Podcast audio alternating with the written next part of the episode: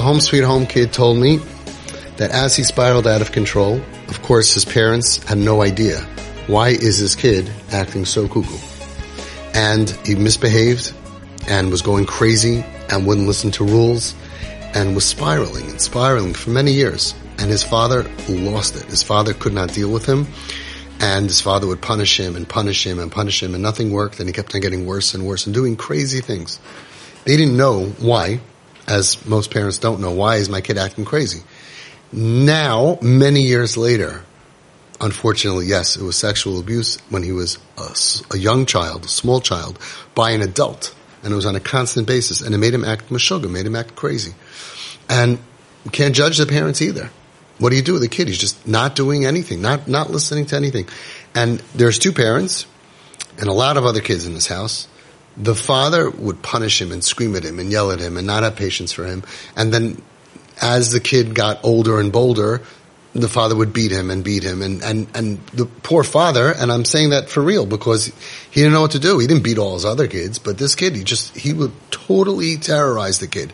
He didn't know how to make him feel safe. So that's the derech that he did. And his mother somehow, like a, a, lot of mothers, I don't know what goes on in that stomach for nine months, but you stick with your kids. And she just knew somehow, even though this was not a week, my kid's having a bad week. No, this was my kid's having a bad decade.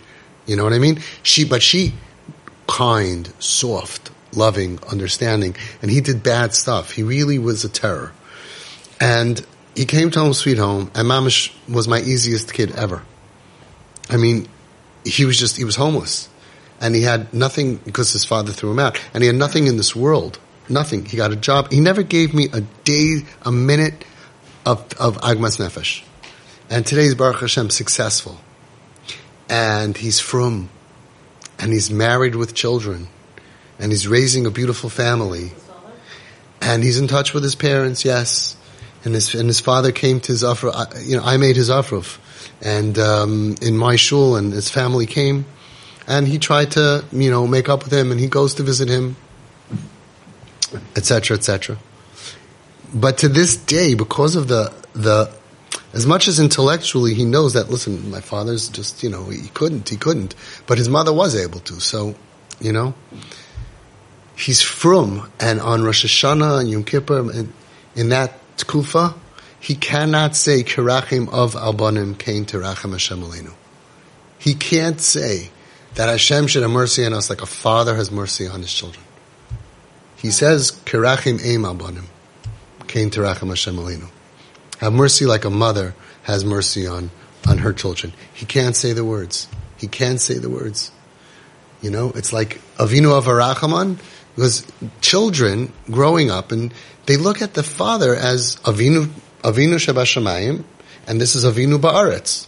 So if you if you despise me, you are a representative of God. If you're not a Kel, Rachum, Chanan, Erech Apayim, Rav you, you, you, you feel like, you know, get out of here, uh, you make me sick. And God feels the same way because He's my Father.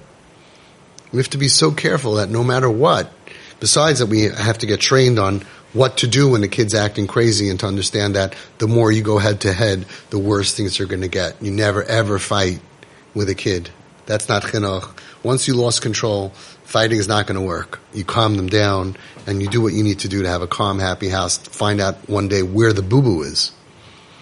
And especially, you never go head to head with a teenager because they got nothing to lose. A teenager is not a child, okay, who's going to follow you, even even if you're communist uh, Russia, and going to listen to you, even if they're grumpy about it. But a six year old will, you know, be stuck to listen to you. But they're also not an adult when I say they're not an adult, I'm not talking about that as an adult they're going to behave well. As an adult, if they'll fight with someone, they may have something to lose. A job, their reputation, dignity. You know, a teenager, nothing to lose. There's no way that a parent is going to fight with a teen, or anybody's going to fight with a teenager and win. They got nothing to lose. You throw them out of the house, throw me out of the house. Uh, you know, they don't mind dying. They don't mind being, they, they, they, they got nothing to lose. How do you fight with someone who has nothing to lose? So we have to be super careful to everything to, to, to do the right thing. But we have to realize that we are representatives to the struggling children of Hashem. And if we say, I can't look at you, I can't stand you, I can't deal with you, that's how they think Hashem feels about them.